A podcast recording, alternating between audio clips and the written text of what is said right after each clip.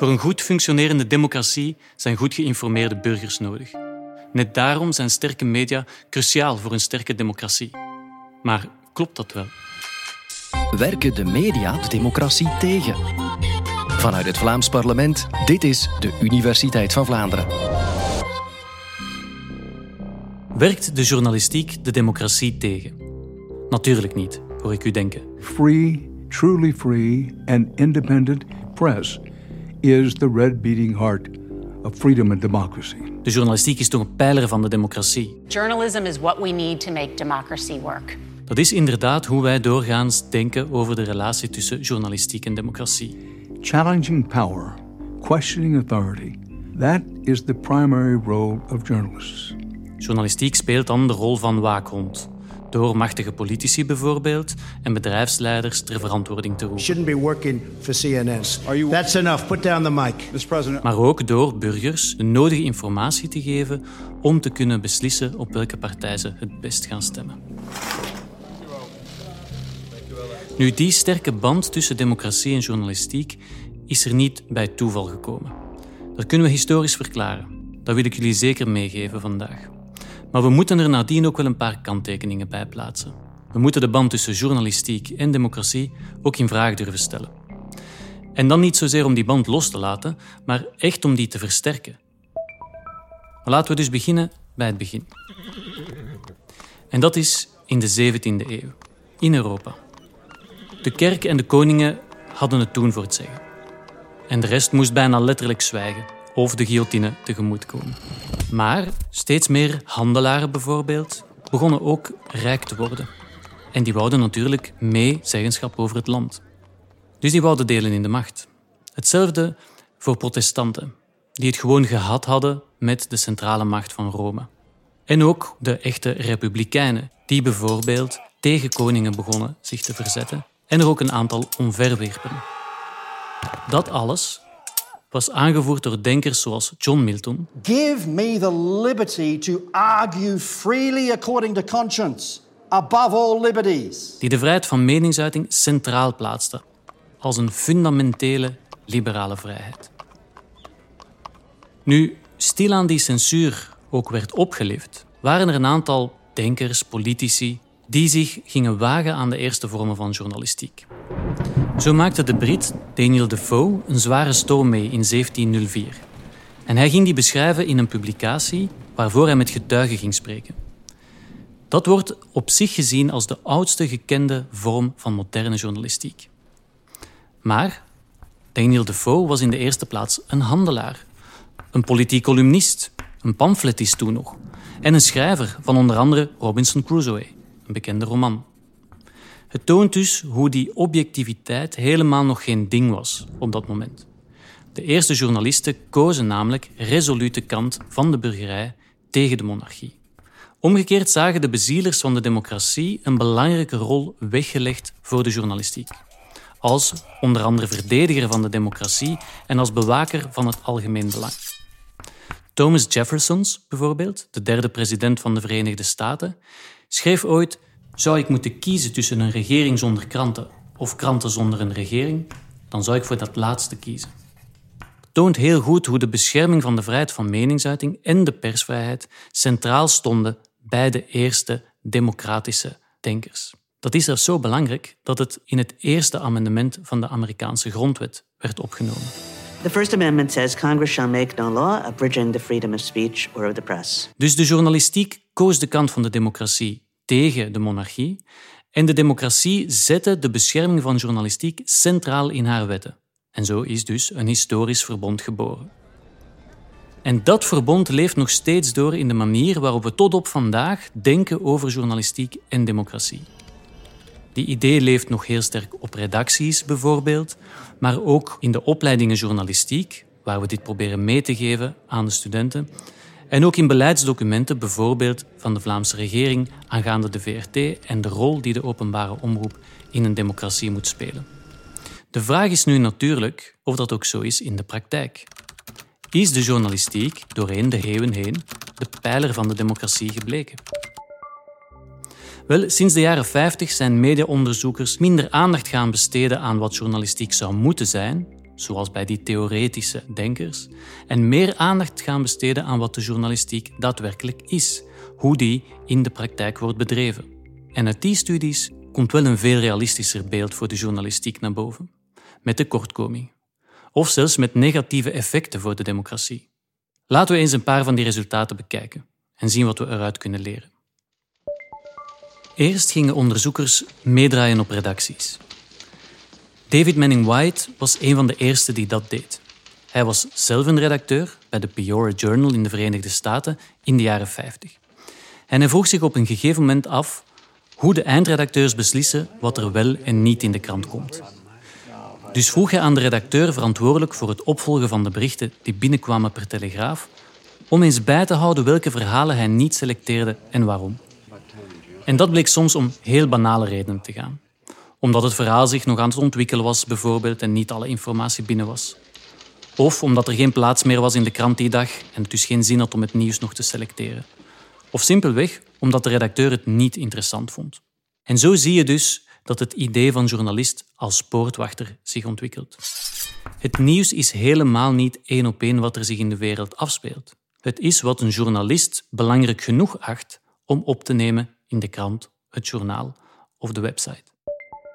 Andere onderzoekers gingen dan weer de inhoud van de krant analyseren. Een voorbeeld is een onderzoek dat geleid werd door Nick Davies. Nick Davies is zelf een bekroond journalist en ging een aantal jaar geleden de vraag stellen aan een groep onderzoekers om na te gaan wat de oorsprong was van de berichten in de Engelse kranten. En die onderzoekers selecteerden 2000 berichten uit de periode 1980-2008 en gingen nagaan welke bronnen gebruikt werden voor die berichten. Wat bleek? Slechts 12% van die berichten was gebaseerd op de gegevens die de journalisten zelf hadden gefactcheckt of zelf hadden onderzocht. Al de rest was afkomstig van PR, van persberichten of gewoon gekopieerd uit andere kranten. En uiteraard begrijpt Davies waarom dat, dat gebeurt. Als de deadline nadert, dan moet je misschien eventjes snel handelen. Wat hij bijzonder jammer vindt, is dat de journalisten te weinig middelen krijgen om hun taak naar behoren te doen. They don't have enough resources and enough reporters to do the job honestly and properly. Terwijl ondertussen de eigenaars van vele van die bekende kranten grote winsten maken. En daardoor wordt het beroep minder gedreven door onderzoek en verslaggeving, maar door bladvulling, zoals Davies het wat provocerend beschrijft. They are desperate to get something to sell the paper every Sunday. Ook gingen onderzoekers verder kijken dan de westerse democratieën en kijken hoe het beleid rond journalistiek daar vorm krijgt. Bijvoorbeeld in niet- of minder democratische landen. En ook daar zie je wel degelijk succesvolle media ontstaan. Het is niet alsof er geen journalisten zijn in Rusland of China. Ook daar zijn verschillende media, of ze nu commercieel onafhankelijk zijn of door de staat gerund worden, die het nieuws brengen gaande van tabloids tot onderzoeksjournalistiek, maar die zich wel heel expliciet aansluiten bij de visie van de staat en die ook gewoon niet ingaan tegen de staatsideologie. Neem nu bijvoorbeeld in Rusland. Daar heb je Russia Today of RT. Die lopen gewoon niet hoog op met objectiviteit. It's 11 a.m. here in the, Russian capital. Die gaan ook gewoon de Russische kant van het verhaal belichten. Zoals bijvoorbeeld bij de annexatie van de Krim in 2014. I cannot be part of a network funded by the Russian government that whitewashes the actions of Putin. And that is why, after this newscast, En moeten zij ook een complottheorie bovenhalen om de geopolitieke agenda van Rusland in de verf te zetten? Dan is dat op zich geen probleem. Ook in China staat de nieuwssector niet stil. Ja, de communistische partij heeft daar inderdaad nog steeds een grote controle over alle nieuwsmedia. Maar het is al lang niet meer zo dat er maar één grote krant is, met al het partijnieuws. Het is trouwens niet de partijkrant, People's Daily, dat de meest gelezen krant is, maar wel Southern Weekly. En Southern Weekly is een commerciële krant die heel veel investeert in nieuwe video's, nieuwe technieken, nieuwe vormen van verhalen vertellen. En dat zie je sinds de jaren tachtig in China overal gebeuren de nieuwsmedia professionaliseren. Ze gaan commerciële inkomsten gebruiken. Ze gaan sterke verhalen vertellen, digitale apps, video. En dat werkt allemaal prima. Maar je mag niet te ver gaan of je krant wordt gecensureerd. En dat moest ook de Southern Weekly ervaren. In 2013 namelijk gingen zij een iets te kritisch editoriaal plaatsen en werden zij een hele week gecensureerd. It is a rare sight in China, a protest over press censorship and said with flowers. Yellow chrysanthemums symbolizing the death of press freedom were laid outside the headquarters of the Southern Weekly newspaper in the city of Guangzhou. En uiteraard is dat niet oké volgens onze westerse standaarden. Maar staat dat dan een bloeiende mediasector in de weg, waarin ook duizenden journalisten hun brood mee verdienen? Ja, dat ook weer niet. Ook in het Westen past de journalistiek niet altijd de principes toe die ze zelf voorop stelt voor democratisch waardevolle journalistiek. Good evening. Thank you for choosing Fox 4 News. Neem nu bijvoorbeeld Fox News. Dat is een nieuwszender in de Verenigde Staten die 24 op 24 uitzendt en die zich ontwikkeld heeft tot een belangrijke stem in het nieuwslandschap. Je ziet daar een succesvol nieuwsmedium, maar objectiviteit valt er niet te bespeuren. If vaccines work, why are vaccinated people still banned from living normal lives? Honestly, what's the answer to that? It doesn't make any sense at all. If the vaccine is effective, there is no reason for people who have received the vaccine to wear masks or avoid physical contact. So maybe it doesn't work and they're simply not telling you that. En feitelijkheid houden ze ook niet echt hoog in het vaandel. Waarom? Omdat de grote baas van Fox, Rupert Murdoch, het zo wil. Zijn familiebedrijf bezit immers de belangrijkste merken zowel in Australië, in het Verenigd Koninkrijk als in de Verenigde Staten. En zijn hele familie maakt deel uit van dat media-imperium. Always wanted at least one of his children to take over from him. There's no other media figure that has had the kind of influence that Rupert Murdoch has had. Murdoch's a proper danger to liberal democracies, if liberal democracy is your thing. Uit een recente documentaire over deze rijke mediamagnaat en zijn hele familie blijkt heel duidelijk dat hij helemaal niet begaan is met de democratie. Hij wil gewoon veel geld verdienen. Hij wil er gewoon voor zorgen dat hem daar bovendien zo weinig mogelijk belastingen op moet betalen.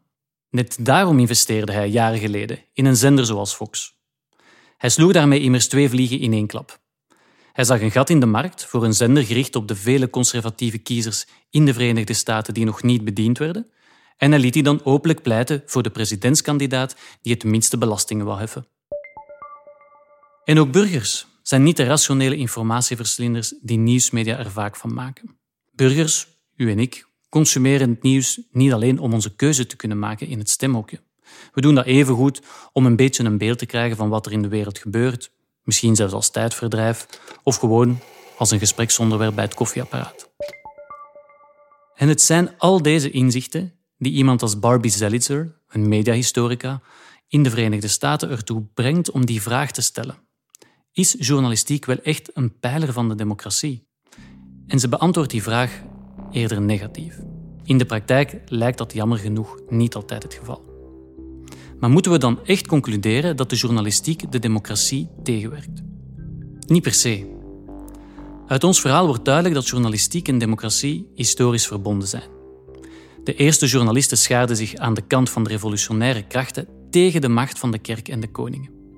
En de eerste democratische staten schreven op hun beurt de persvrijheid in in hun grondwetten. Maar uit ons verhaal wordt ook duidelijk dat journalistiek niet per definitie de democratie dient. Er zijn ook voorbeelden van journalistiek die niet-democratische regeringen helpen, die commercieel gewin bijvoorbeeld boven de democratie stellen of die onder druk staan en die de democratische taken maar moeilijk kunnen vervullen. Journalistiek kan dus wel degelijk een belangrijke rol spelen in het bestendigen en beschermen van een democratie, maar enkel wanneer die aan een aantal voorwaarden voldoet. Ten eerste moeten journalisten en nieuwsmedia het publiek blijven informeren over wat politici en andere machthebbers overal aan het uitspoken zijn. Beleidsmakers moeten op hun beurt hiertoe de nodige middelen voorzien, zij het via subsidies, maar ook via een juridisch kader met duidelijke rechten en plichten voor de journalistiek. En ook burgers, zoals u en ik, moeten moeite doen om zich terdege te informeren en de journalistiek naar waarde te schatten. Als we die voorwaarden kunnen naleven, dan kan journalistiek zeker haar rol als pijler van de democratie blijven spelen.